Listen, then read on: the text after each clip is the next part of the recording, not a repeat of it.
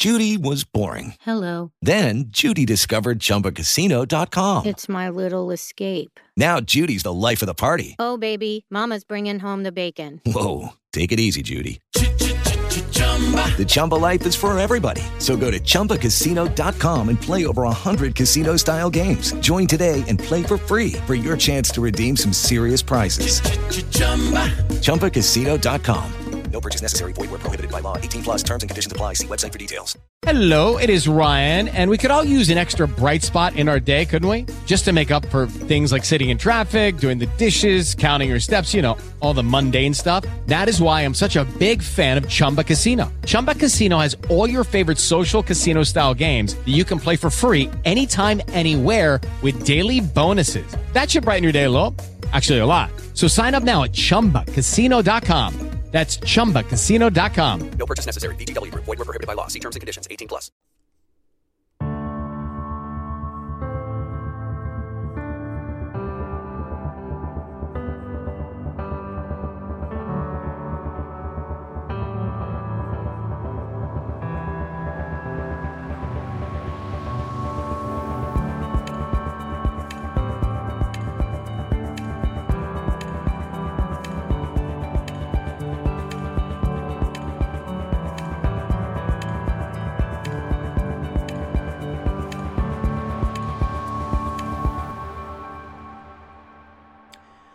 Sono passate da poco le 9 del mattino di sabato 7 maggio 2022. Buongiorno a tutti. Questa è la versione audio, la versione parlata della settimana fastidiosa, cioè dell'insieme di eventi, eh, fatti, opere o missioni che, hanno, mh, così, che mi hanno interessato e hanno suscitato la mia attenzione nel corso della settimana. Eh, vi ricordo che eh, se state ascoltando in diretta e se state seguendo ehm, questa trasmissione dalla piattaforma Spreaker, che è quella che ci ospita, eh, potete mh, interagire con il sistema di chat, fare delle domande o semplicemente proporre delle considerazioni e verranno discusse nella fase finale della puntata. Se invece non, ave- non, avete tempo, voglia e giustamente avete una vita e quindi il sabato mattina alle 9 avete di meglio da fare, scusate, un piccolo momento mentana qui con la tosse, um, potete ascoltare il podcast. Allora, di che cosa parliamo questa settimana? Bene, direi che um, è successo come dire, mentre la situazione sul campo è stabile, statica, i russi continuano nella loro apparente e molto difficoltosa avanzata. Non è chiaro quale sarà l'obiettivo finale, o meglio, continuano a cambiare gli obiettivi con una certa frequenza, diciamo che per ora siamo fermi all'idea del Donbass, probabilmente a un tentativo di cattura di tutta la costa del Mar Nero per poter spaventare la Nato, l'Unione Europea e poter porre in essere l'idea di una proiezione fino in Transnistria, questo lo sappiamo da tempo, in realtà la reazione, la risposta dell'esercito ucraino è tale per cui in alcune località, come ad esempio a Kherson, gli invasori stanno oggettivamente arretrando. Non starò qui a parlare, diciamo, della polemicuzza che è molto eh, così banale, molto sciocca e proprio per questo motivo è fatta propria dal dibattito pubblico italiano, che resta uno dei dibattiti pubblici più ottusi dei cosiddetti paesi liberal-democratici, circa il fatto che gli americani e la Nato starebbero combattendo una guerra per procura nei confronti della Russia usando i volenterosi ucraini che sarebbero la loro carne da cannone. Noi sappiamo che oramai questo è diventato il mantra e la giaculatoria di un preciso orientamento politico, che è l'orientamento rosso-bruno, che questa settimana nel nostro paese ha dato vita alla sua ennesima formazione, eh, diciamo, sotto gli auspici del direttore del quotidiano della conferenza episcopale italiana, che naturalmente era lì per promuovere un dialogo di pace, ma evidentemente si deve essere distratto un attimo come alcuni degli altri ospiti, persone degnissime, persone con una storia personale mh, assolutamente eh, inattaccabile e che tuttavia probabilmente si sono fatti irretire da un certo tipo di dinamica e di discussione e quindi sono caduti in trappola, ma vorrei evitare di parlare di queste cose.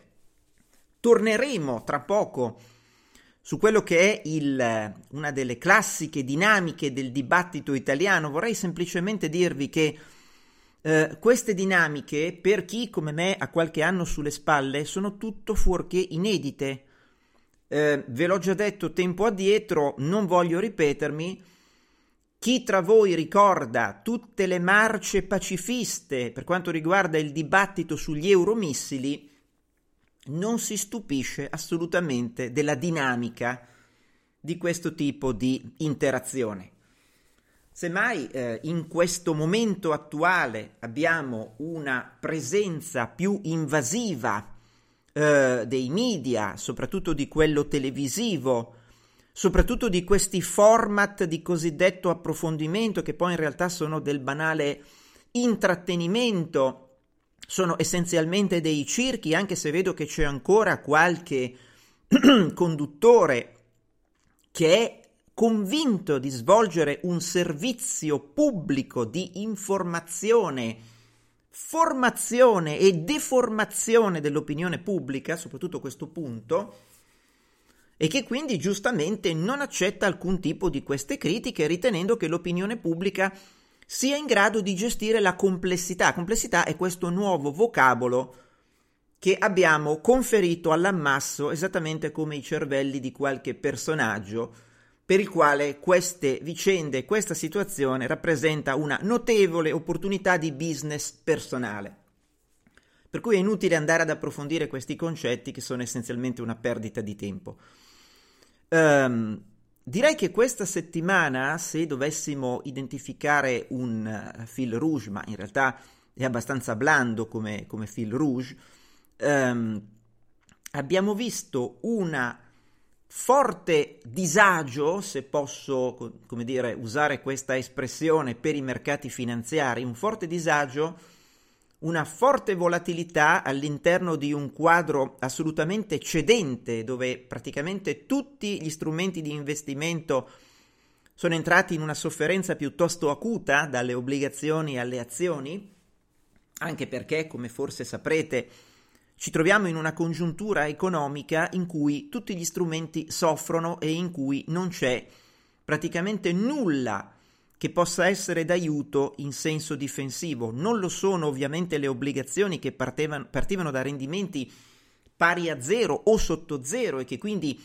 all'inizio del ciclo di normalizzazione monetaria da parte delle principali banche centrali sono condannate a soffrire in modo piuttosto acuto con rialzi dei rendimenti, non lo sono le azioni che erano prezzate per la perfezione, come si dice, eh, come dicono quelli che operano sui mercati, e di conseguenza questa vicenda, questi ribassi, questi movimenti violenti che possono dare luogo in singole giornate anche ad alcuni movimenti rialzisti molto forti, come è accaduto ad esempio mercoledì, subito dopo la decisione della Federal Reserve, poi magari approfondiremo anche quello, si iscrivono all'interno di quella che appare in maniera abbastanza evidente una tendenza ribassista.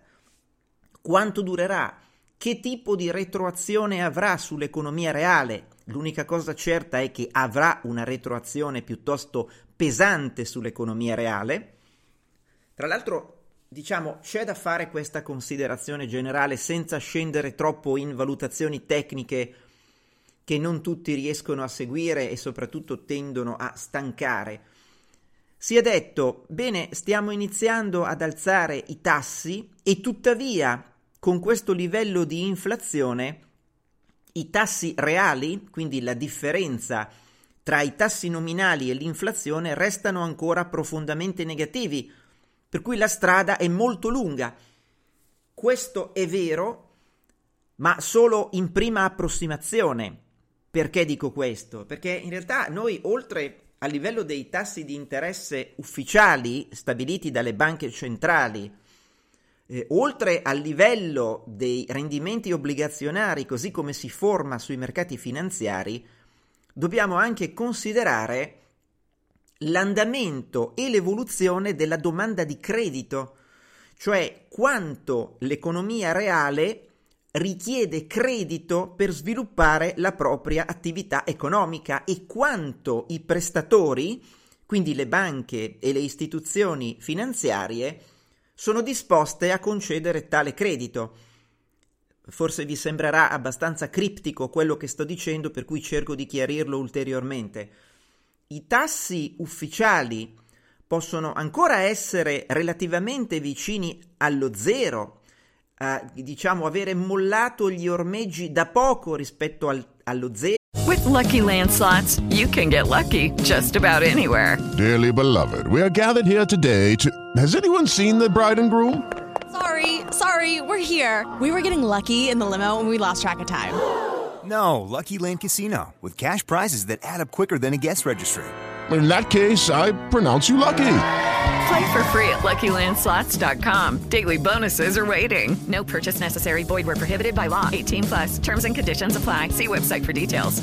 o addirittura al valore negativo. Tuttavia, se le banche e gli altri prestatori, pur all'interno di tassi ufficiali così bassi, decidono di stringere le condizioni di erogazione del credito, cioè in buona misura di negare un numero crescente di richieste di credito, beh, l'impatto sull'economia reale è molto più restrittivo di quello che ci si può attendere semplicemente limitandosi a guardare il valore nominale dei tassi di interesse. Queste sono considerazioni banali, ma che tendono a sfuggire a molte persone. Voglio dire, in Unione Europea possiamo avere il, il, tasso ufficiale della Banca Centrale Europea ancora a meno 0,5%, potrebbe arrivare a zero per fine anno, come dice qualche esponente del Governing Council della BCE, lo vedremo, e tuttavia le banche, in alcuni paesi più che in altri, potrebbero semplicemente, pur con questo livello di tassi di interesse, iniziare a negare le richieste di credito, cioè a stringere gli standard creditizi.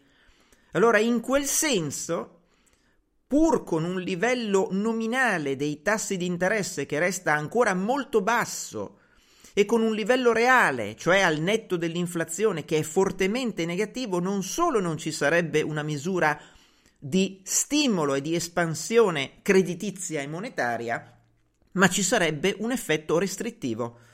Per cui quello che sarà importante vedere nelle prossime settimane e nei prossimi mesi sarà l'andamento degli aggregati creditizi e gli standard di concessione del credito da parte delle banche e degli intermediari finanziari.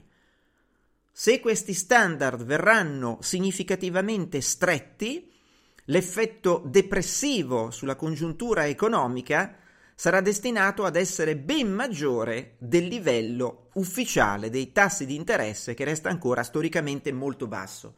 Senza contare che ovviamente, come sappiamo, esistono delle criticità e dei problemi uh, che sono relativi allo shock dal lato delle catene di fornitura, cioè semplicemente al fatto che beni non arrivano o arrivano, diciamo, in maniera estremamente difficoltosa e il prezzo si adegua a questa rarefazione dei beni e aumentando l'inflazione ci si attende un effetto di distruzione della domanda, cioè il fatto che le persone si trovano con meno denaro in tasca, di conseguenza comprano meno non solo dei generi di prima necessità, ma ovviamente anche dei generi eh, tipo beni durevoli di consumo, eccetera, e tra l'altro i beni durevoli di consumo conta molto l'accesso al credito e in questo senso, come vi dicevo poco fa, se le banche dovessero significativamente restringere il credito al consumo, avremmo un impatto depressivo sulla domanda aggregata. Quindi è evidente che l'inflazione in quanto tale a questi livelli è attesa a distruggere domanda. Dopodiché, se le banche prenderanno un approccio estremamente prudente stringendo gli standard creditizi, ci sarà un'accelerazione eh, della stretta creditizia che precipiterà, diciamo, verso condizioni di forte frenata o condizioni più propriamente recessive. Mi limito a osservare una cosa che alcuni di voi, alcuni tra voi che seguono i mercati finanziari avranno osservato nella serata italiana di mercoledì scorso, quando la Fed ha annunciato un rialzo dei tassi ufficiali di mezzo punto percentuale, il primo di una serie non breve di rialzi dei tassi ufficiali. Ebbene, a un certo punto nella conferenza stampa il presidente della Fed, Jay Powell, ha detto in questo momento un rialzo dei tassi di 75 punti base è qualcosa che non stiamo attivamente considerando. Questa è una dichiarazione banale, visto che nei giorni precedenti c'erano stati numerosi esponenti, numerosi, sono stati alcuni esponenti della Fed che stavano iniziando ad adombrare l'ipotesi di rialzi di 75 punti base in una sola seduta deprimendo il mercato, ebbene è bastato che Powell dicesse non stiamo attivamente considerando in questo momento un rialzo dei tassi di 75 punti base in una singola seduta per provocare un rally incredibile, un rally psicolabile. Mm, perché è successo questo? Naturalmente si possono solo avanzare delle ipotesi, una delle caratteristiche di chi lavora su, o di chi commenta i mercati finanziari è quella di fare delle razionalizzazioni rigorosamente a posteriori, per definizione a posteriori. No? Si cerca la narrazione che fitta meglio a quello che è accaduto, che è più elegante, che può affascinare i lettori e gli ascoltatori. Allora, di fronte al rally di mercoledì sera, tutti dicono è stato un relief rally, cioè un rally di sollievo, cioè è stato qualcosa che eh, diciamo in presenza ad esempio di numerose posizioni ribassiste già aperte ha indotto alcuni a prendere profitto, a chiudere quelle posizioni ribassiste, magari in attesa di poterle riaprire in tempi migliori e di conseguenza la palla di neve è diventata valanga, c'è stato quello che si chiama short squeeze e quindi c'è stato questo rimbalzo violento, tant'è che il giorno dopo i mercati hanno ripreso con altrettanta violenza a martellare al ribasso con rialzi molto marcati dei rendimenti obbligazionari. Ormai il treasury americano decennale se ne sta stabilmente sopra il 3%. Anche il povero BTP italiano, ahimè, ma questo è tutt'altro discorso che magari faremo tra poco. Ah, di conseguenza, che cosa è successo? È successo che molti ora leggono il movimento di questa settimana, il fatto che siamo in una fase di correzione o più propriamente in un mercato ribassista, queste violente fasi di rialzo che si esauriscono nel corso di una seduta vengono viste esattamente come il segno distintivo di un mercato ribassista. Esattamente come ci sono mercati rialzisti in cui singole sedute possono evidenziare ribassi violenti ma poi il trend di base si riafferma, lo stesso accade in caso di un mercato ribassista. Il mercato scende in singole sedute su determinati catalizzatori, alza, rialza con violenza, poi riprende a discendere. Però io non voglio leggere le foglie del tè, ovviamente, perché non è una cosa che mi interessi, anche se io di lavoro vero faccio anche questo, non faccio l'affabulatore, ma non leggo neppure le foglie del tè. Uh, e quindi vediamo come va a finire. Mi pare soprattutto interessante questa settimana per quanto riguarda alcuni dati macro um, e alcune decisioni di banche centrali, quello che è accaduto a, alla Bank of England, nel senso che la Bank of England ha portato come da attese i tassi ufficiali di interesse all'1%, uno dice 1% che sarà mai, vale quello che vi ho detto prima, vedremo gli aggregati creditizi se avranno una frenata o avranno una contrazione nelle prossime settimane e mesi. Tuttavia, il commento della Bank of England è stato particolarmente deprimente. Perché è stato particolarmente deprimente? Perché i modelli econometrici della Bank of England in questo momento vedono l'inflazione in Regno Unito al top in autunno in un intorno del 10%, vedono una recessione nella seconda parte dell'anno, vedono un colpo durissimo al potere d'acquisto dei consumatori, quindi questo è già qualcosa che di suo determina condizioni recessive perché va a segare la domanda interna. Uh, ma soprattutto la cosa più preoccupante è che i modelli econometrici della Bank of England in questo momento vedono condizioni di stagnazione con inflazione in calo dalla doppia cifra nel 2023-2024, ma pur sempre eh, diciamo elevata rispetto al, all'andamento storico che abbiamo visto negli ultimi lustri, ebbene sì, l'economia britannica in questo momento appare quanto di più vicino a un'ipotesi stagflazionistica, quindi alla compresenza di stagnazione e recessione. Il fatto stesso che Bank of England veda nel 2023 una contrazione del PIL dello 0,25%, nel 2024 un'espansione del PIL dello 0,25% si chiama stagnazione. Poi con l'inflazione che dovesse, passare al 5, 6, 7%, comunque è una pressione inflazionistica. Comunque i britannici sono attesi ad uno squeeze particolarmente pesante del potere d'acquisto che determinerà l'impoverimento di ampie fasce della popolazione. Questo è un problema oggettivo.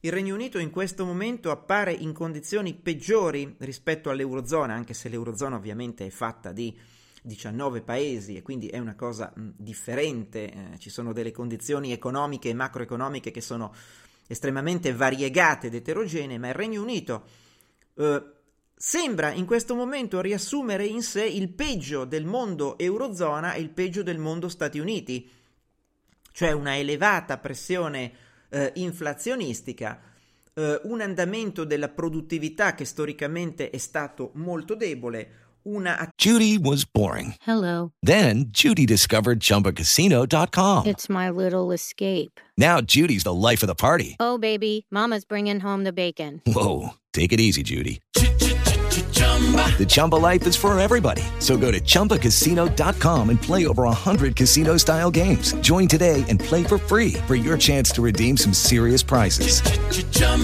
ChumbaCasino.com. No purchase necessary. Void where prohibited by law. 18 plus terms and conditions apply. See website for details. Okay, round two. Name something that's not boring. A laundry? Ooh, a book club. Computer solitaire, huh? Ah, sorry. We were looking for Chumba Casino. That's right. ChumbaCasino.com has over 100 casino style games. Join today and play for free for your chance to redeem some serious prizes. ChumbaCasino.com. No purchase necessary. Void where prohibited by law. 18 plus terms and conditions apply. See website for details. attesa di un drastico taglio del potere d'acquisto eh, dei consumatori.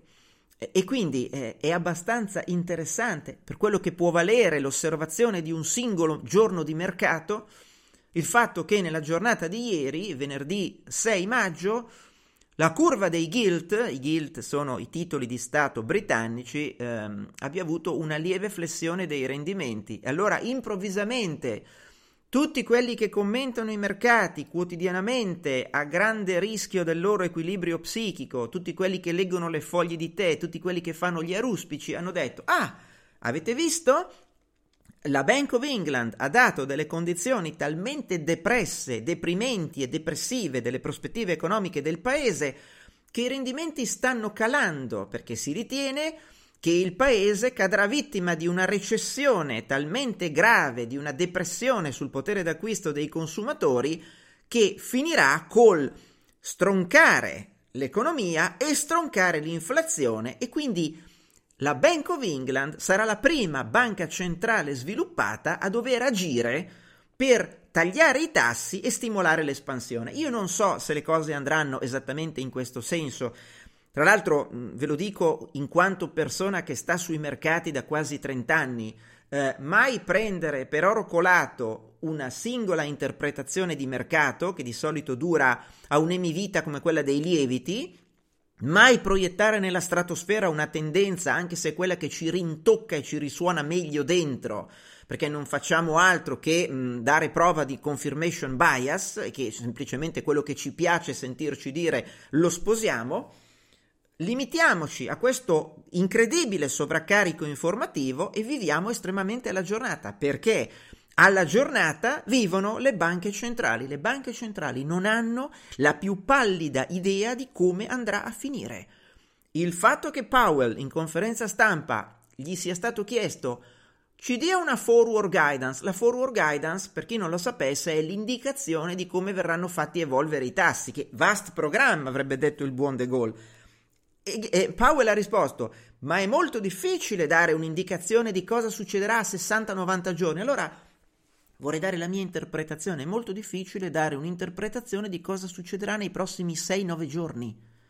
L'unica realtà, l'unica verità è che le banche centrali sono state completamente travolte dalla sorpresa, che in alcuni casi hanno completamente sbagliato le valutazioni e questo è una colpa, un difetto, eh, una, una macchia di credibilità che peserà soprattutto sulla Fed, che ha sbagliato tutto quello che si poteva sbagliare, detto ovviamente col senno di poi, ma non troppo, perché chi mi segue sa che sono parecchi mesi, alla fine è dalla scorsa estate che dico c'è anche un mio articolo scritto per domani nel quale dicevo che l'ottimismo delle banche centrali sull'inflazione è mal riposto e i fatti mi hanno dato ragione.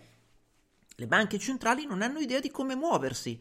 In alcuni casi, come nel caso della Banca Centrale Europea, stanno vivendo un vero e proprio dramma perché l'eterogeneità dei paesi che fanno parte dell'Eurozona impedisce di prendere decisioni eh, univoche perché bisogna sempre considerare cosa farà eh, l'anello debole della catena, se poi l'anello debole della catena è un mostro di debito pubblico come l'Italia, che ha il terzo debito pubblico più grande del pianeta, voi capite che i rischi ci sono sempre.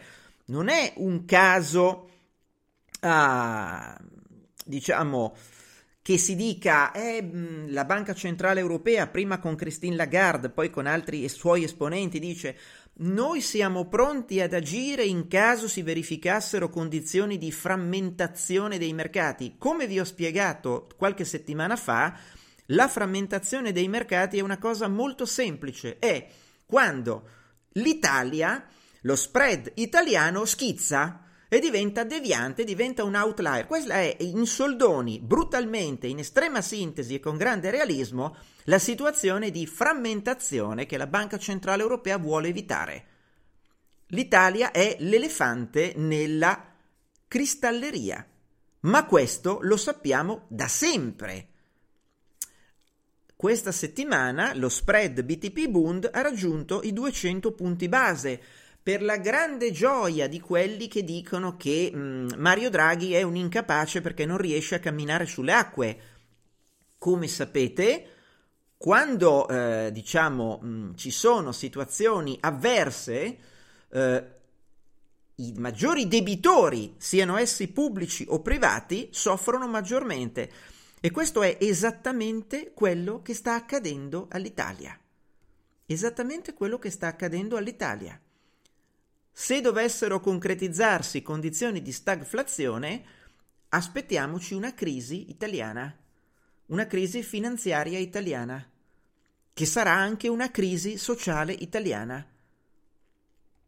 Questa settimana, e vorrei chiudere così la parte sui mercati perché mi rendo conto che ha occupato molto tempo. Mm, vorrei solo ri- rispondere a Giuseppe, quindi facciamo una, un, una, deroga rispetto a quella che è la sequenza caratteristica di queste trasmissioni, che dice: Ma non è che la volatilità dei mercati dipende da comunicazione non chiara delle banche centrali, tipo commenti vari e contraddittori dei vari componenti della Fed e della BCE?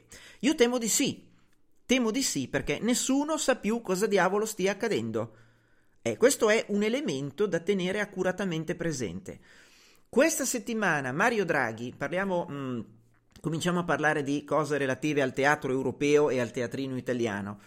È intervenuto alla plenaria del Parlamento europeo illustrando quello che a suo giudizio dovrebbero essere le linee guida della evoluzione istituzionale dell'Unione Europea Um, questa ovviamente è la posizione del primo ministro pro tempore di quello che resta il maggior problema per l'Unione Europea, cioè per la comunità di stati del vecchio continente, ma sono argomenti sui quali bisogna fare delle riflessioni. Draghi ha parlato della necessità di avere un federalismo pragmatico e che tuttavia resti anche ideale. Cosa vuol dire questo? Beh, sulla difesa comune europea, che è una vexata questio da decenni. Um, Draghi ha detto che bisogna in primo luogo razionalizzare la spesa e ha fatto questo esempio che è molto importante, molto mh, mm, così, critico. La nostra spesa, la spesa dell'Unione Europea per la sicurezza e la difesa è circa tre volte quella della Russia, ma viene ripartita su 146 sistemi di difesa, mentre gli Stati Uniti ne hanno solo 34. È una distribuzione di risorse profondamente inefficiente che ostacola la costruzione di una vera difesa europea. Questo è fondamentale. Cosa vuol dire il pensiero di Draghi? Che serve una vera e propria filiera di difesa europea che avrà ovviamente dei capi filiera, cioè dei campioni industriali. Ma ovviamente quando si tratterà di decidere chi saranno questi campioni industriali, ci saranno delle resistenze da parte dei paesi che ambiscono a questo ruolo. La Francia di Emmanuel Macron punta ovviamente a mettersi alla guida della filiera di difesa europea perché sono in gioco molti soldi, è in gioco il prestigio, è in gioco la capacità di plasmare e di condizionare la politica estera e di sicurezza europea. Quindi i francesi, che bene o male hanno questo dibattito ricorrente che a volte viene sventolato come uno spaventapasseri del tipo usciamo dal comando unificato della Nato, oppure mh, mm, usciamo diciamo da tutte quelle che sono le strutture comuni di difesa perché noi siamo la Francia eccetera eccetera a intervalli regolari c'è questo gollismo ci sono questi rigurgiti di gollismo che si rifanno vivi la Francia e questa è la trasparentissima linea politica di Emmanuel Macron vuole mettersi alla guida di questa filiera della difesa europea associando i tedeschi che non hanno esattamente un'industria della difesa eh, potente e poderosa anche se hanno la potenza economica per svilupparla e si sono messi all'opera. Ma eh, questo è un punto di attrito fondamentale nel coordinamento e nella razionalizzazione delle risorse di difesa. Poi bisogna aggiungere che Draghi vede la difesa europea come fisiologicamente inserita nel quadro della Nato, e questo anche per superare la dipendenza europea dalla politica estera e di sicurezza americana. Eh, avere una difesa europea pur nell'ambito di un'alleanza occidentale non è una contraddizione di termini, ma serve ad aumentare l'autonomia strategica dell'Unione Europea rispetto alla funzione di utilità e alla politica estera degli Stati Uniti. Solo uno sciocco non vede questo obiettivo strategico. Eppure, come ho detto, ci saranno paesi, e ribadisco, la Francia in questo senso è la prima sospettata, che punteranno comunque ad una maggiore autonomia strategica, a guidare l'Europa facendo i leader che occasionalmente possono battere i terreni prima di altri e indicare la via, sempre che gli altri li seguono. Quindi questo sarà un ulteriore livello di complessità negoziale del tentativo di condivisione e cooperazione. Poi Draghi chiede il superamento del principio di unanimità in politica estera. È tutto bellissimo il superamento del principio di unanimità anche in materie economiche di una certa rilevanza. Draghi ha detto dobbiamo superare il principio dell'unanimità da cui origina una logica intergovernativa fatta di veti incrociati e muoverci verso decisioni prese a maggioranza qualificata. Allora, questo è molto più facile a dirsi che a farsi, perché eh, la dimensione dell'interesse nazionale dei singoli paesi opera in maniera ineliminabile, creando attrito alle scelte comuni di politica estera e di sicurezza. Perché sin quando resteranno i confini degli stati nazionali e non è previsto che quei confini spariscano domani e neppure dopodomani, ci sarà sempre un peso e un ruolo alle relazioni bilaterali dei singoli paesi. E questi tireranno spesso in direzioni opposte da quella che potrebbe essere una politica comune anche se decisa non all'unanimità ma per via maggioritaria. Quindi io personalmente, per quel nulla che vale la mia opinione, non sono affatto certo che con la formula maggioritaria l'Unione Europea diventi più influente e assertiva sul piano globale senza indebolirsi al proprio interno. Perché l'Unione Europea è un gioco cooperativo e competitivo a 27 giocatori, un gioco estremamente faticoso, fuori dal quale però si sta peggio per il venire meno di forza negoziale, di leverage negoziale. Che, che ne pensino i nostri populisti, nazionalisti, solipsisti e accatto sovranisti?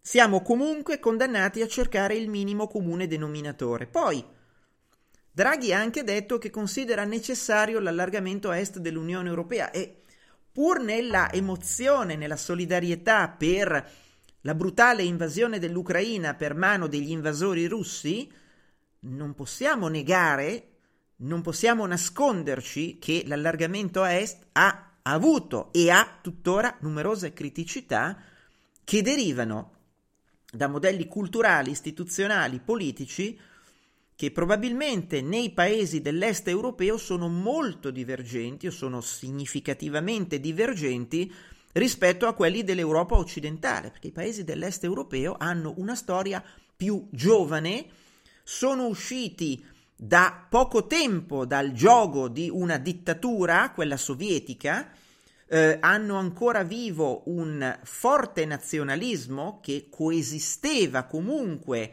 con il collettivismo, questi sono elementi che non si ripuliscono in una o in due generazioni.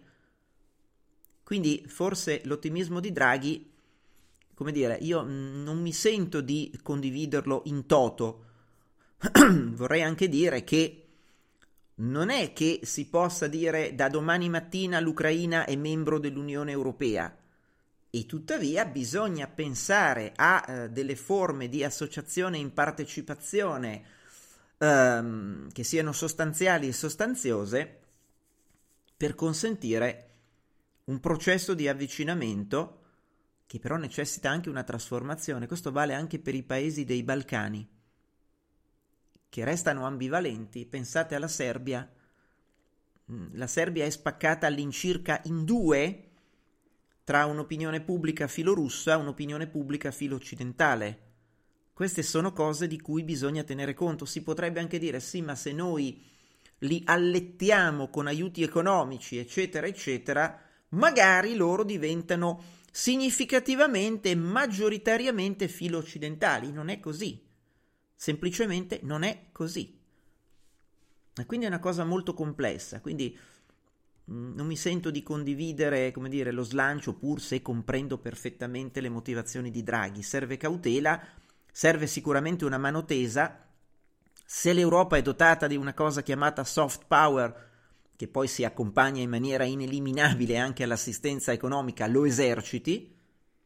Però non possiamo dire domani mattina tutti i paesi dei Balcani, l'Ucraina, eccetera, nell'Unione Europea, perché questo è irrealistico e probabilmente avrebbe in sé i semi e i germi dell'autodistruzione dell'Unione Europea.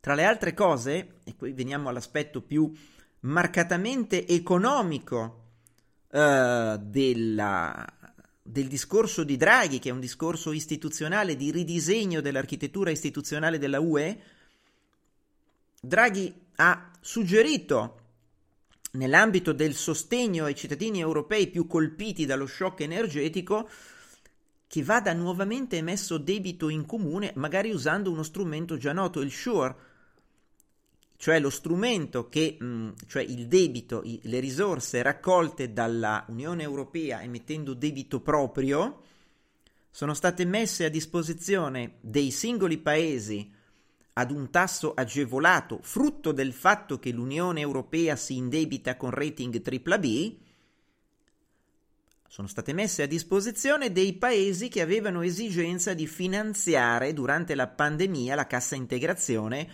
o comunque gli istituti che preservavano il mantenimento dei posti di lavoro in assenza di produzione. Allora Draghi ha suggerito l'Unione Europea dovrebbe ampliare la portata per fornire ai paesi che ne fanno richiesta nuovi finanziamenti per attenuare l'impatto dei rincari energetici. Mi riferisco a interventi di riduzione delle bollette, ma anche al sostegno temporaneo ai salari più bassi, per esempio, come abbiamo fatto ieri, con misure di decontribuzione per i salari più bassi, che hanno il vantaggio di difendere il potere di acquisto delle famiglie, soprattutto le più fragili. Il ricorso a un meccanismo di prestiti come Sure consentirebbe di evitare l'utilizzo di sovvenzioni a fondo perduto per pagare misure nazionali di spesa corrente. Allo stesso tempo, vi prego di prestare attenzione a questa frase di Draghi, in una fase di rialzo dei tassi di interesse fornirebbe agli Stati membri con le finanze pubbliche più fragili un'alternativa meno cara rispetto all'indebitamento sul mercato. Allora, quest'ultima frase di Mario Draghi è del tutto paradigmatica.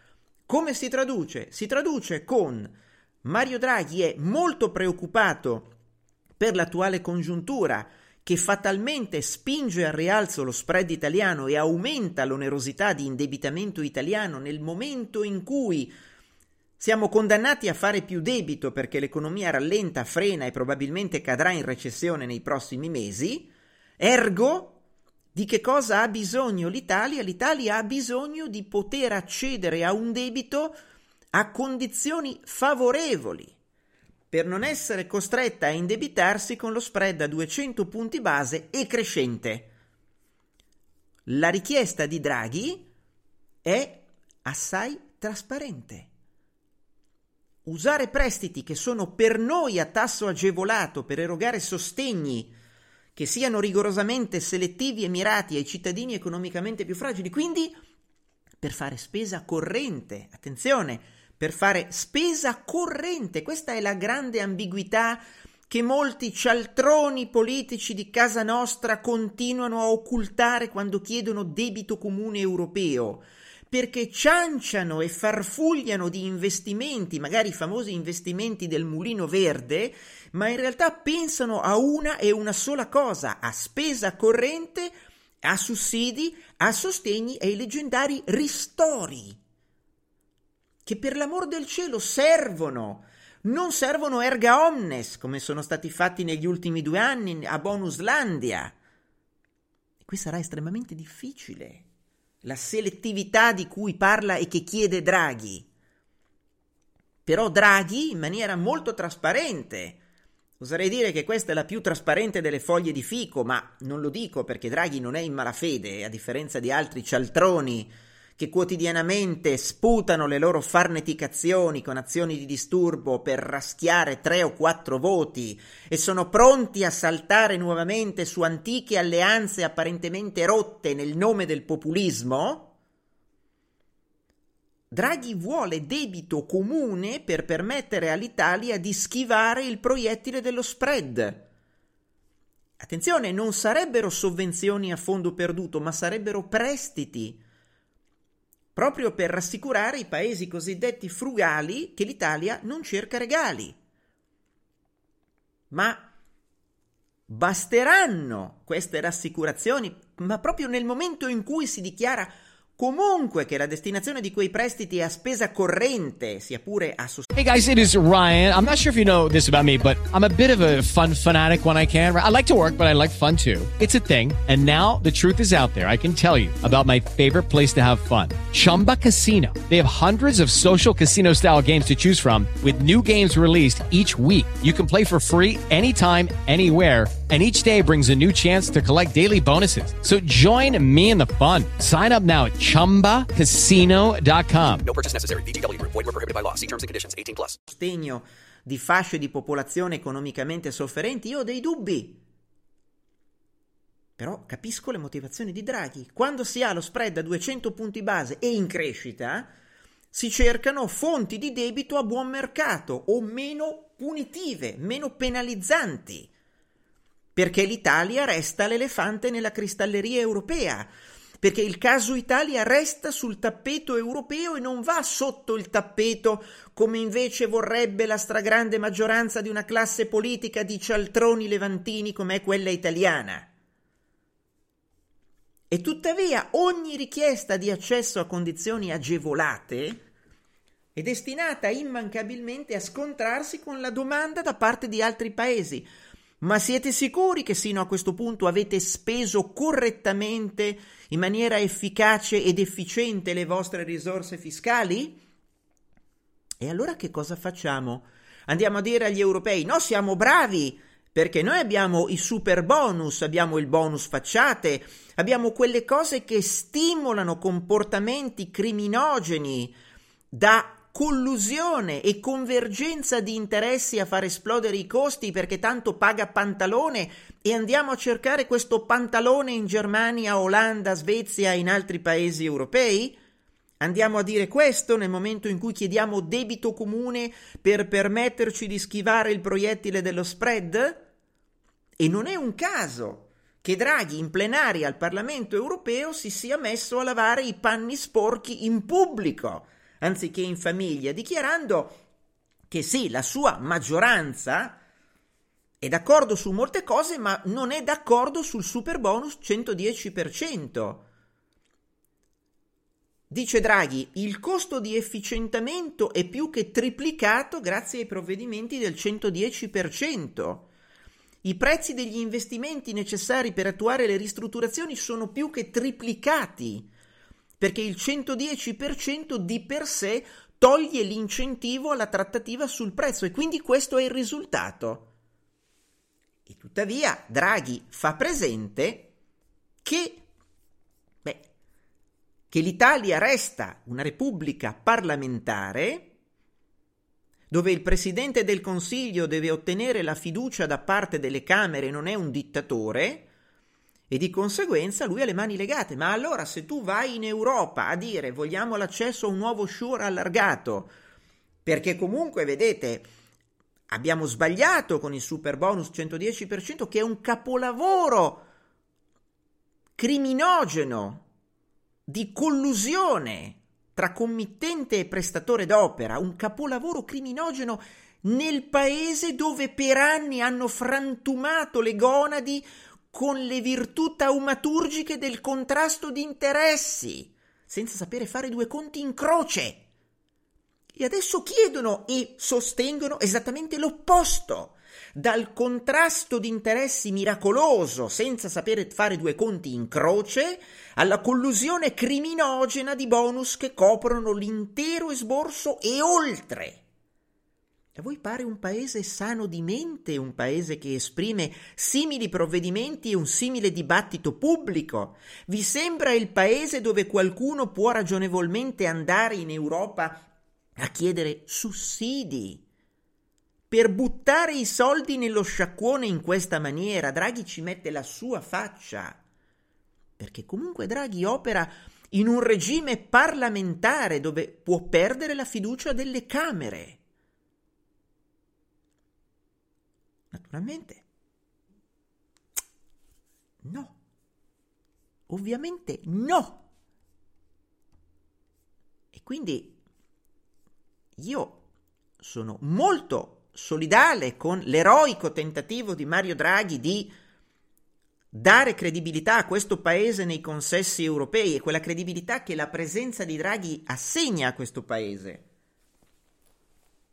E tuttavia non è una sola persona quella che darà la credibilità a un paese di levantini cialtroni.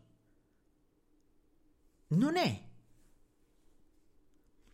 Ieri mi ha fatto sorridere la prima pagina del Corriere della Sera che strillava su un numero imbarazzante di colonne pronto il maxi piano UE sul gas prevista una riserva di 200 miliardi, un articolo di Federico Fubini che a volte è molto informato, altre volte pare di no, oppure altre volte le, le, cose vanno in direzione differente da quelle che sono, come dire, le inferenze che trae Fubini, che scrive l'Italia potrà essere be- fra i beneficiari per una quota di fondi oltre quella già prevista dal PNRR. Anche i prestiti, benché da rimborsare, sarebbero comunque convenienti per il governo in questa fase. È per Bacco. Cioè, di fatto, qui il Corriere sta rinforzando il concetto espresso da Draghi in plenaria al Parlamento europeo. E come? Si dice, beh, ma il PNRR, o meglio il Recovery Fund in questo momento, ha 200 miliardi di prestiti non tirati da parte dei paesi della UE. Ho capito? E quindi usiamo questi prestiti Per fare che cosa? I famosi investimenti per il mulino verde o sussidi di disoccupazione o per reggere uh, la bolletta energetica alle famiglie che stanno cadendo in povertà energetica? Perché, come vi dicevo prima, c'è sempre questa ambiguità di base. È vero che il denaro è fungibile, per cui se io ottengo denaro, uh, semplicemente posso spostare delle voci di spesa. Questo è banale. Il denaro è liquido, quindi si adatta al contenitore in cui viene posto. Ma esattamente che cosa vuole l'Italia? E addirittura leggendo l'articolo di Fubini sembra che l'Italia voglia, o meglio, aneli.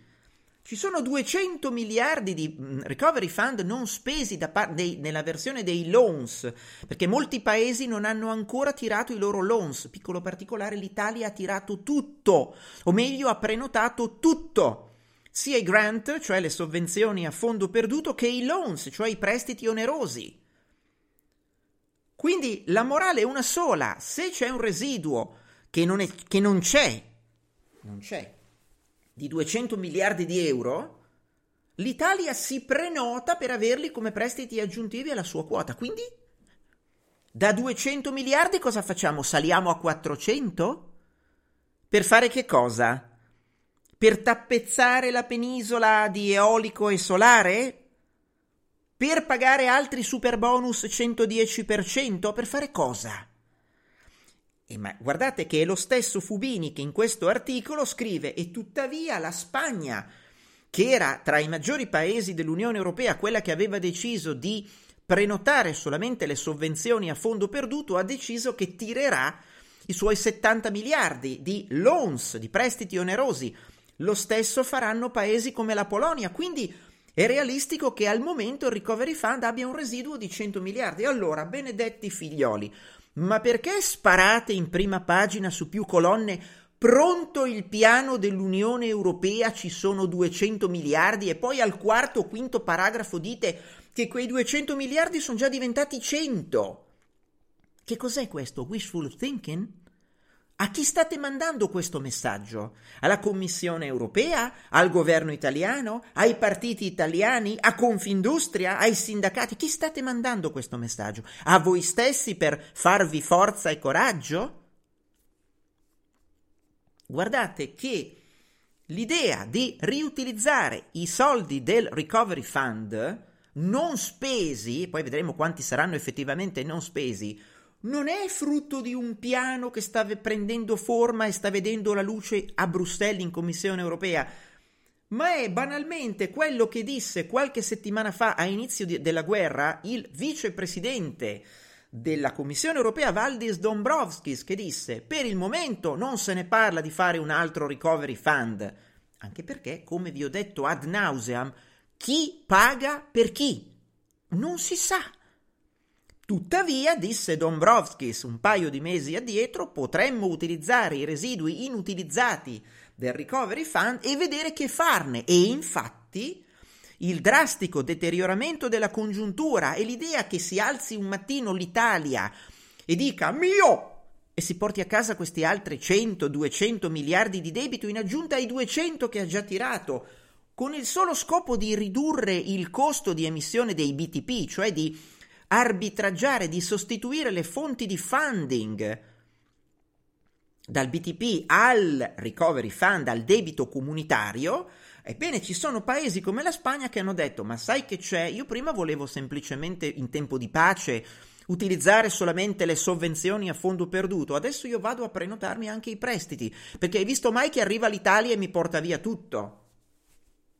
Quindi non esiste, in questo momento faccio veramente fatica a vedere l'esistenza di un piano europeo per fondi di indebitamento aggiuntivo. E comunque il debito non è che risolve i mali del mondo, perché se così fosse l'Italia sarebbe un incrocio tra Singapore e Lussemburgo, se deficit e debito bastassero a mettere le ali all'economia di un paese. L'Italia sarebbe un ibrido tra Singapore e Lussemburgo. E invece no. L'Italia è un paese profondamente declinante, forse irreversibilmente declinante per cause demografiche, un paese con le pezze al culo, un paese che ha una fragilità finanziaria drammatica, che tuttavia ha ancora una consistente ricchezza privata che prima o poi verrà chiamata alla cassa per compensare il debito pubblico, è solo questione di tempo. È solo questione di tempo. E tuttavia, a Mario Draghi è chiarissimo che serve trovare delle fonti di indebitamento meno onerose del nostro debito di denominazione nazionale.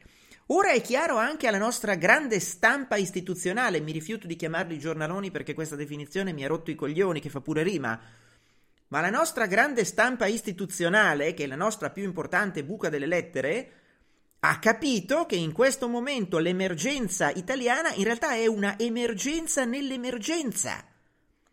Perché abbiamo una guerra, perché abbiamo uno shock energetico sulle materie prime drammatico che sovrasta lo shock energetico che ricordavano e ricordavamo alcuni tra noi più anziani, quello degli anni 70, lo sovrasta, lo straccia, perché è incomparabilmente maggiore come magnitudine e come potenziali ricadute sociali, civili. Abbiamo un disperato bisogno in questo shock drammatico di ridurre un altro shock che è il costo del debito italiano. Questa è la nostra emergenza nell'emergenza. Questa è la nostra emergenza nell'emergenza. Allora, se finora Mario Draghi con la sua storia personale e professionale e con la sua reputazione è riuscito a tenere l'Italia a bordo del consesso europeo, Vedremo cosa accadrà quando Mario Draghi avrà liberato il campo. Ammesso che Mario Draghi liberi il campo nella prossima legislatura. La prossima legislatura si preannuncia molto interessante, ma questo lo sapevamo perché? Come sapete, qui ve la faccio breve perché se mi seguite sapete già dove voglio andare a parare. In Italia si fronteggiano due schieramenti, pardon, due accozzaglie una cozzaglia di sinistra o genericamente progressista dove il Partito Democratico cerca disperatamente di tenersi a bordo l'entità colliquata convenzionalmente nota come Movimento 5 Stelle che sta partendo per la tangente. Ovviamente non si tratta di tangente, si tratta dell'espressione figurata, mi raccomando, perché con l'analfabetismo funzionale che c'è in questo paese qualcuno potrebbe offendersi. Il Movimento 5 Stelle e il suo leader pro tempore, pur se ancora sospeso, hanno deciso che bisogna pestare l'acceleratore su tematiche di becero populismo. Lo stesso personaggio che si dichiara atlantista ha lanciato il concetto che bisogna combattere il vetero-atlantismo, che cosa sia lo sa solo lui, e si prepara ad allearsi con spezzoni di destra, perché gli antichi amori non si scordano mai. Cosa sarà il Movimento 5 Stelle nella prossima legislatura? Non lo so, penso che rischi di tornare ad essere una versione agli steroidi di quella accozzaglia sovran populista accattona che abbiamo visto nella legislatura attuale, sia pure quantitativamente molto ridimensionati e che possa tornare ad allearsi con la Lega, perché la cozzaglia di destra, all'interno della cozzaglia de di destra, ma guarda un po' la sorpresa, si stanno scannando, si stanno scannando. E quindi cosa potrà accadere? Boh, potrà accadere che per effetto di un patto, che so, tra il PD, la Lega, Forza Italia, e magari anche lo stesso Movimento 5 Stelle, verrà fatta una legge proporzionale più o meno pura per disinnescare alcune spinte centrifughe, alcune spinte autonomiste torneremo, essendo noi una repubblica parlamentare, ad avere maggioranze che si formano in Parlamento più o meno, oppure davanti ai caminetti, davanti alle crostate, davanti ai risotti, perché la gente si attovaglia e poi fa le alleanze, e poi va in Parlamento a dire che il Parlamento è sovrano. E quindi un paese paralizzato da questa guerra per bande rischia di precipitare come credibilità internazionale, rischia di avere bisogno di del collante, del soprammobile credibile, come potrebbe essere Mario Draghi. Mario Draghi potrebbe presiedere un altro governo di vasta accozzaglia nella prossima legislatura. Che è, come dire, uno scenario che va tenuto presente. Va tenuto presente, perché questa è una cosa che potrebbe attenderci. Tuttavia, il problema è esattamente questo. Il problema è esattamente questo. L'Italia ha un'emergenza nell'emergenza. La finanza pubblica, in un contesto di violentissimo shock esterno.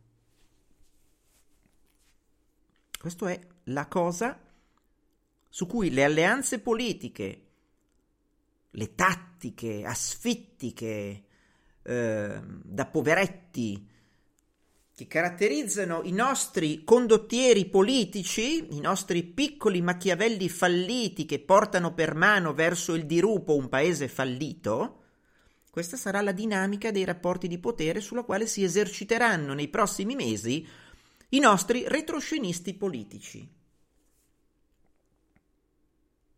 Allora, qualche mh, considerazione ancora per quanto riguarda la miserabile politica interna italiana, lo scorso fine settimana c'è stata la cosiddetta conferenza programmatica di Fratelli d'Italia, che i sondaggi danno come primo partito.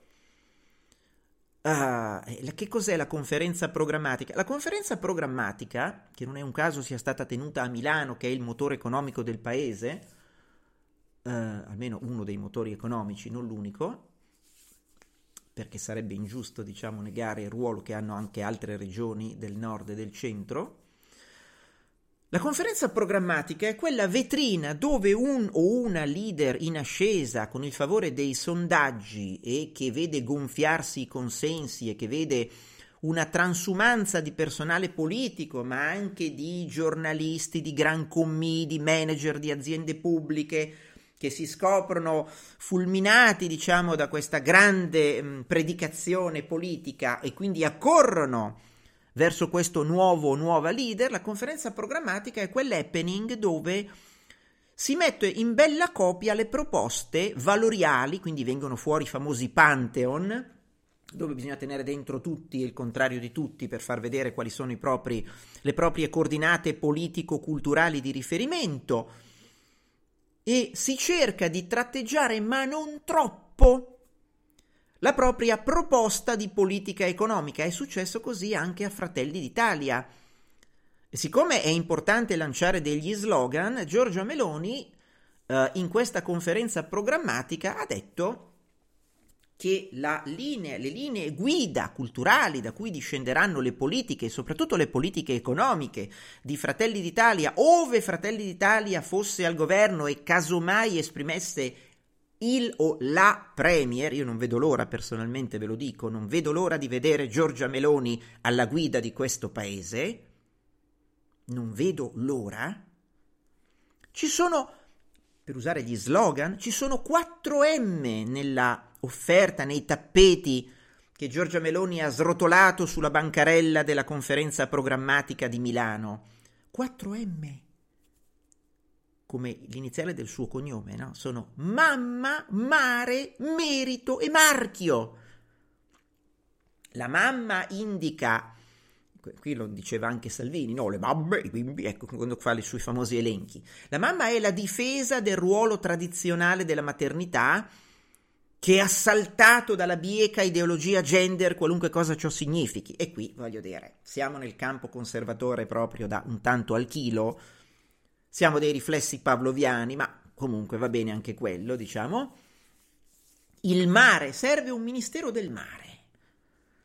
Questa è la difesa di assoluta avanguardia del nostro valoroso bagnasciuga, ad esempio dei suoi patrioti balneari delle concessioni il merito, che non è chiaro che cosa c'entri il merito con un partito come Fratelli d'Italia, che predica il protezionismo e la difesa delle rendite di posizione, che notoriamente, come potete intuire se vi è rimasto uno iota di logica, la difesa di rendite di posizione è una delle cose maggiormente meritocratiche che ci sono in giro, però forse qui si parla di merito per contrapporsi a quella iconografia della sinistra che punta all'eguaglianza non delle condizioni di partenza, ma all'eguaglianza delle condizioni di arrivo, per cui ci può anche stare. Poi c'è Marchio, che è il famoso Made in Italy. che è la copertina di Linus dei nostri sovranisti, no? La famosa copertina asimmetrica di Linus, quella contro le perfide multinazionali con tante Z, contro le immancabili svendite del nostro patrimonio nazionale allo straniero, inclusa quella parte di patrimonio che dovrebbe starsene in tribunale assieme ai libri contabili, perché il lato del passivo è enorme, il lato dell'attivo non esiste più, ma probabilmente ciò è accaduto per il complotto, per qualche complotto orchestrato oltre confine. Tra le altre cose, Meloni chiede un liceo del Made in Italy. Allora io questa settimana, visto che non sono, come dire, onnisciente, ho appreso che esiste già nell'ordinamento scolastico italiano una cosa chiamata Istituto Professionale di Industria e Artigianato per il Made in Italy, che è interessante, sembra il titolo di un film di Lina Wertmüller. Ebbene, Meloni vorrebbe il liceo del Made in Italy, che a me, come dire, da Chito non so esattamente cosa voglia dire, mi ricorda un po' la scuola alberghiera, con tutto il rispetto per la scuola alberghiera, che è una cosa seria.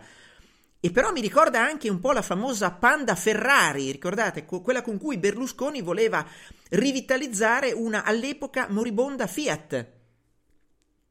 Ma tuttavia la cosa che mi è divertita di più della proposta di ehm, Fratelli d'Italia, ricordate, Fratelli d'Italia nelle sue mh, importanti elaborazioni programmatiche economiche è quel partito che per evitare le delocalizzazioni, è tutto nero su bianco, andate sul loro sito e ve lo trovate, voleva rivedere la fiscalità italiana sulle imprese, virgolette, in considerazione anche del livello di imposizione esistente negli altri paesi membri della UE.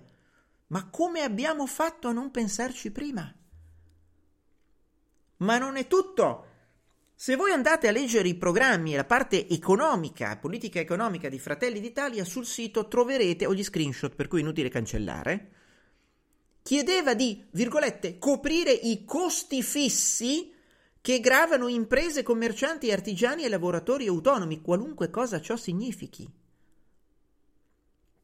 Ma, ciliegina sulla torta, Meloni ha detto che ambisce ad avere la realizzazione del principio più assumi meno paghi, cioè una detassazione sulle imprese commisurata alla quantità di manodopera rispetto al fatturato. E questo è meraviglioso. Cioè, più costi del lavoro hai rispetto al fatturato, non agli utili, al fatturato, e meno paghi di tasse. Vuole creare che cosa esattamente Meloni? Una comune ad alta intensità di lavoro. Vade retro automazione e tecnologia perché potrebbe sopprimere alcuni posti di lavoro in attesa che si formino quelli nuovi. Cioè ad alta intensità di lavoro, detassiamo l'alta intensità di lavoro, ergo penalizziamo l'automazione e l'innovazione tecnologica. È questo che si intende? E poi c'è un altro punto, perdonatemi, che è semplicemente meraviglioso. Dice Meloni, deta- detasserei quella parte della pensione che gli anziani dedicano al sostentamento di figli e nipoti. Che è una specie di trickle down de noantri, no? Cioè, diamo i soldi ai pensionati, i pensionati danno la mancia ai figli e ai nipoti e questa mancia rendiamola esentasse. Ci sono coperture su tutte queste meravigliose proposte? No, ma come sapete una conferenza programmatica non serve per proporre coperture, perché le coperture sono qualcosa di potenzialmente impopolare che allontana i gonzi. Ma magari Meloni pensa di ricorrere ai dazi come coperture, perché come voi sapete i nostri sovranisti hanno questa meravigliosa asimmetria tale per cui sia il Made in Italy e sia i dazi in maniera tale che noi possiamo esportare ma non ci devono portare in casa le schifezze che vendono gli stranieri perché mettono a rischio il nostro meraviglioso paese. Poi naturalmente la elaborazione programmatica di Fratelli d'Italia mi pare si possa discernere ah, come una sorta di tremontismo di ritorno, cioè il ritorno degli stati nazionali. Il ritorno degli stati nazionali. Voi sapete che Tremonti non passa giornata a gongolare dicendo che la globalizzazione è morta. Allora, io direi questo, attenti a quello che desiderate potrebbe avverarsi, ma soprattutto questa sorta, ad esempio Meloni in tutti i suoi slogan dice ricordate che declino non è destino, è meravigliosa questa cosa, no? Cioè sento già i vostri cuoricini che battono all'impazzata per questa patriottica chiamata alle armi, per restituire alla nostra patria l'orgoglio della sua storia, le certezze di un presente di riscatto e la consapevolezza di un destino di grandezza. Manca solo vincere, vinceremo, poi ci sono tutte. Qui andiamo indietro all'impero romano. Ci sarebbe da piangere. Ma non da ridere, ci sarebbe da piangere se non fosse da piangere. Ma molto banalmente, qual è l'obiettivo di Fratelli d'Italia, tattico ma anche strategico? È quello di drenare personale dirigente, classe dirigente alla Lega, soprattutto nel nord dove ci sono i leggendari imprenditori, soprattutto del nord-est, che non si sa per quale motivo votino ancora la Lega, perché non votano per Fratelli d'Italia, che magari gli promette un bel po' di sussidi? Fratelli d'Italia. Voi pensate è la prima volta che arriva un Veneto a chiedere l'autonomia a Fratelli d'Italia? Fratelli d'Italia dice: Ma stiamo scherzando? Al più ti darò 50 euro di sussidio per il tuo tornio, per il tuo capannone. Però l'obiettivo di Meloni è esattamente questo, siccome all'interno della cozzaglia di destra c'è una fisiologica competizione, l'obiettivo è drenare personale politico e voti, soprattutto nelle regioni del nord, alla Lega. Alla Lega. E quindi queste sono, come dire, le premesse e i prodromi di una guerra guerreggiata per bande a cui noi assisteremo nei prossimi mesi e che probabilmente porteranno come esito, se riescono a stare uniti insieme, a una legge elettorale proporzionale dove vincono tutti, non vince nessuno e dove a un certo punto la maggioranza si formerà in Parlamento, sarà per definizione e per tradizione italiana una maggioranza emergenziale, sarà guidata da un deus ex machina che potrebbe nuovamente essere Mario Draghi. Comunque staremo a vedere. Di certo, mm, come dire, mm, mi pare che l'avvenire non sia particolarmente luminoso per questo paese. Due piccole note di politica estera prima di passare alle vostre domande e considerazioni. Questa settimana le elezioni amministrative in Regno Unito i conservatori di Boris Johnson hanno fatto un bagno di sangue, eppure, malgrado ciò, soprattutto in zone tradizionalmente conservatrici anche di rito thatcheriano, alcuni collegi eh, di Londra, fuori Londra, del, del, del sud-est, ma cioè collegi che non, che non, perdevano da sempre, e tuttavia sono andati bene nella ex muraglia rossa delle zone deprivate, quelle che un tempo erano del Labour. Il saldo è fortemente negativo a Johnson, il quale si sta barcamenando, la guerra lo aiuta. E tuttavia il Regno Unito, vi ho detto, è in condizioni economiche molto problematiche, con questa pressione stagflazionistica che probabilmente prenderà corpo prima che in altri posti. Ebbene, questa settimana, di fronte a, diciamo, in una, in una trasmissione televisiva, Ehm, dove una mm, signora praticamente che si trova in grave difficoltà e si trova oramai in condizioni di povertà energetica ha detto che lei viaggia in autobus tutto il giorno perché non può permettersi di riscaldare la sua casa, questa è una cosa devastante. Johnson ha replicato che quando lui era sindaco di Londra aveva introdotto un biglietto agevolato di 24 ore per viaggiare sui mezzi pubblici, che uno non si sa se questo sia, come dire, un mm, fine umorista, che sia una sorta di umorismo inglese, diciamo, o se sia proprio intrinsecamente stupido, oppure se sia effettivamente out of touch, come si dice, nei confronti della popolazione e delle difficoltà della popolazione. Però volevo segnalarvi questa cosa perché mi pare ah, assolutamente demenziale eh, quello che sta facendo, mh, mm, quello che si riesce a leggere no? uh, in, uh, in questo periodo, in giro per il mondo, il mondo è diventato una gigantesca maionese italiana.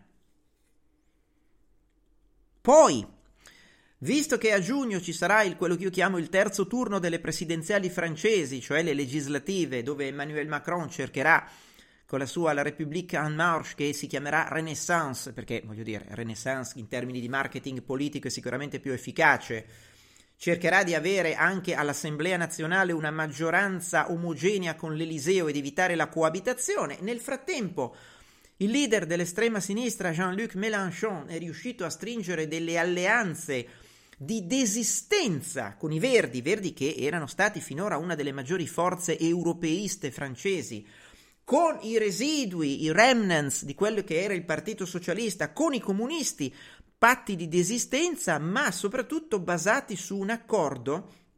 Allora, l'accordo principale è quello di mandare Mélenchon all'Eliseo in quanto mh, rappresentante del partito di maggioranza auspicata tale alle legislative, vedremo poi come andrà a finire, sulla disobbedienza ad alcuni precetti europei, ad alcune norme europee. La disobbedienza, che poi, se, se, vogliamo dirla tutta, è esattamente la riproposizione del pensiero di Marine Le Pen. La disobbedienza. I risultati sarebbero uguali a quelli che avremmo avuto se ci fosse stata Marine Le Pen, cioè si romperanno i denti. Perché se la disobbedienza va in direzione della distruzione del mercato unico, questi sono i primi paesi che si rompono la faccia. Allora passiamo alle vostre domande e considerazioni. Mutuo per acquisto prima casa luglio 2020 più 0,8, maggio 2022 più 2,7, spread ancora più 0,8, ma IRS a più 1,9. Ecco, allora Davide, è, questo è l'aumento di eh, onerosità che deriva dalla, dalla, dall'IRS, dal tasso IRS che è il tasso sugli swap per il tasso fisso a lunga scadenza, lo spread è rimasto quello, è aumentato il tasso di mercato, ma io ho detto una cosa diversa. Cioè, oltre all'aumento di onerosità, probabilmente voglio dire, nei mutui a tasso variabile, che sono quelli legati all'Euribor, le banche hanno convenientemente pompato lo spread. Perché altrimenti costerebbe ancora molto poco un mutuo a tasso variabile. Il problema è un altro che la banca stringe gli standard creditizi, ad esempio prima dava un loan to value al 50%, adesso potrebbe dire ti do un loan to value al 50% sulla metà dell'importo che ti coprivo prima, ti do un loan to value al 25%, ti do un loan to value a, al 50% però mi devi portare delle garanzie personali? Questo vuol dire stringere. E poi non sto parlando solo dei mutui, attenzione perché eh, c'è anche la parte di finanziamento che va alle imprese per il finanziamento del capitale circolante e per il finanziamento degli investimenti fissi. Lì bisogna vedere come verrà stretta la concessione del credito. Eh, il debito pubblico italiano in mano ai russi non esiste e non avrà alcun impatto. Luca, molto semplicemente. Se dovesse avere un impatto, i russi lo venderebbero sul mercato e non cambierebbe assolutamente nulla, perché non è una quantità tale da deprimere i prezzi. Il vero problema è non avere più la BCE che fa il compratore di ultima istanza, non il debito pubblico italiano in mano ai russi. Credo che gli aggregati creditizi debbano ancora scontare il termine dei preammortamenti dei vari prestiti garantiti. È vero, se poi i prestiti garantiti, le varie moratorie vengono estese, prima o poi succederà un grosso casino perché il bubbone si gonfia. Ho ascoltato alcuni analisti dire che alla fine si potrebbe arrivare a un haircut di parte dei debiti pubblici, le risulta vagamente verosimile come ipotesi. Mm, questa è un'ipotesi che gira, eh, diciamo, dalla crisi del 2008, quindi a intervalli regolari torna.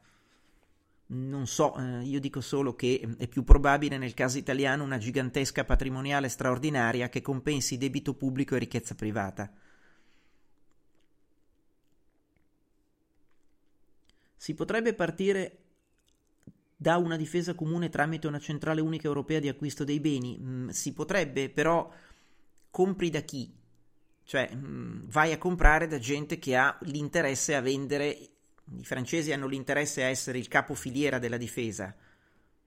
Quindi non è che tu possa dire da chi vado a comprare i sistemi d'arma dai cinesi? No, devo farmeli in casa. Se me li faccio in casa, chi è che li produce? I francesi, i tedeschi, gli italiani? Chi compra da chi? È quello il problema, non è la centrale unica il problema, il problema sono gli interessi nazionali e il fatto che qualcuno voglia fare il capo filiera dell'industria della difesa. Pensa che la temuta stretta creditizia possa essere legata ad un incremento della probabilità di default delle imprese, del loss given default oppure dell'aumento dei tassi in sé? Le due cose sono correlate, l'aumento dei tassi aumenta la probabilità di default. Eccetto che al margine quando si raggiunge il tasso di usura non mi è chiarissima la relazione tra incremento dei tassi di interesse e stretta creditizia. Mi pare che siamo lontani dai tassi di usura, no?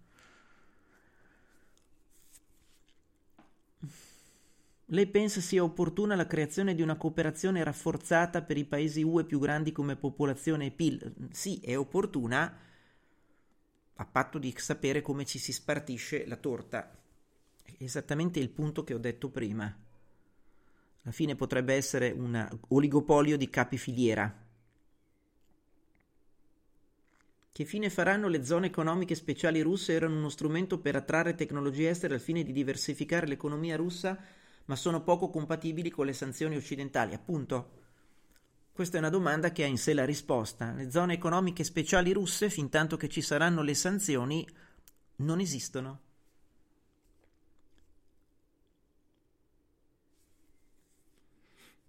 L'aumento dei tassi peggiora l'equilibrio finanziario delle imprese e quindi la POD, forse questo solo spiegherebbe la stretta? Scusate, allora cioè, non è che dovete annodarvi inseguendo una logica che non esiste.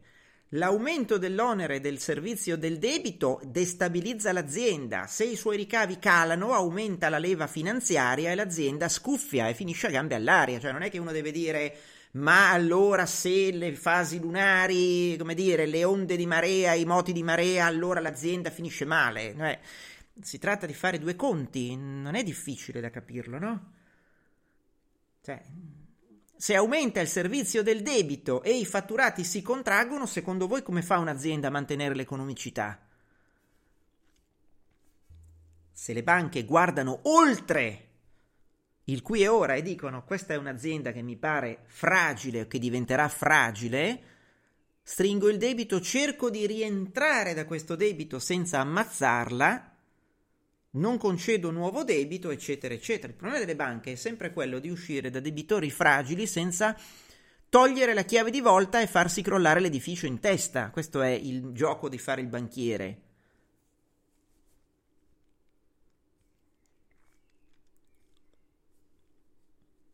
Allora,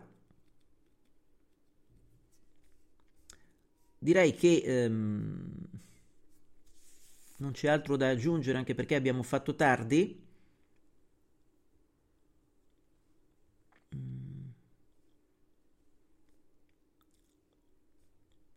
Sulla riforma spagnola del mercato del lavoro vedremo gli, gli esiti, perché ancora, voglio dire, è operativa da poco tempo, quindi non sappiamo come andrà a finire.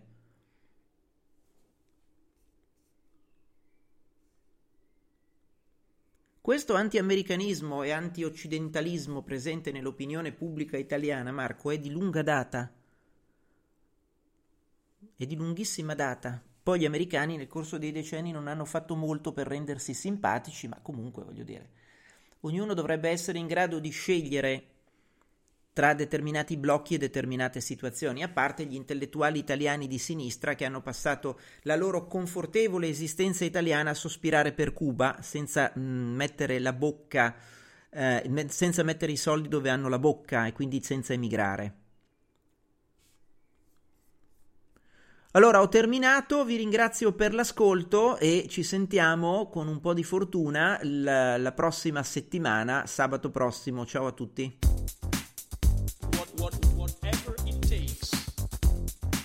what, what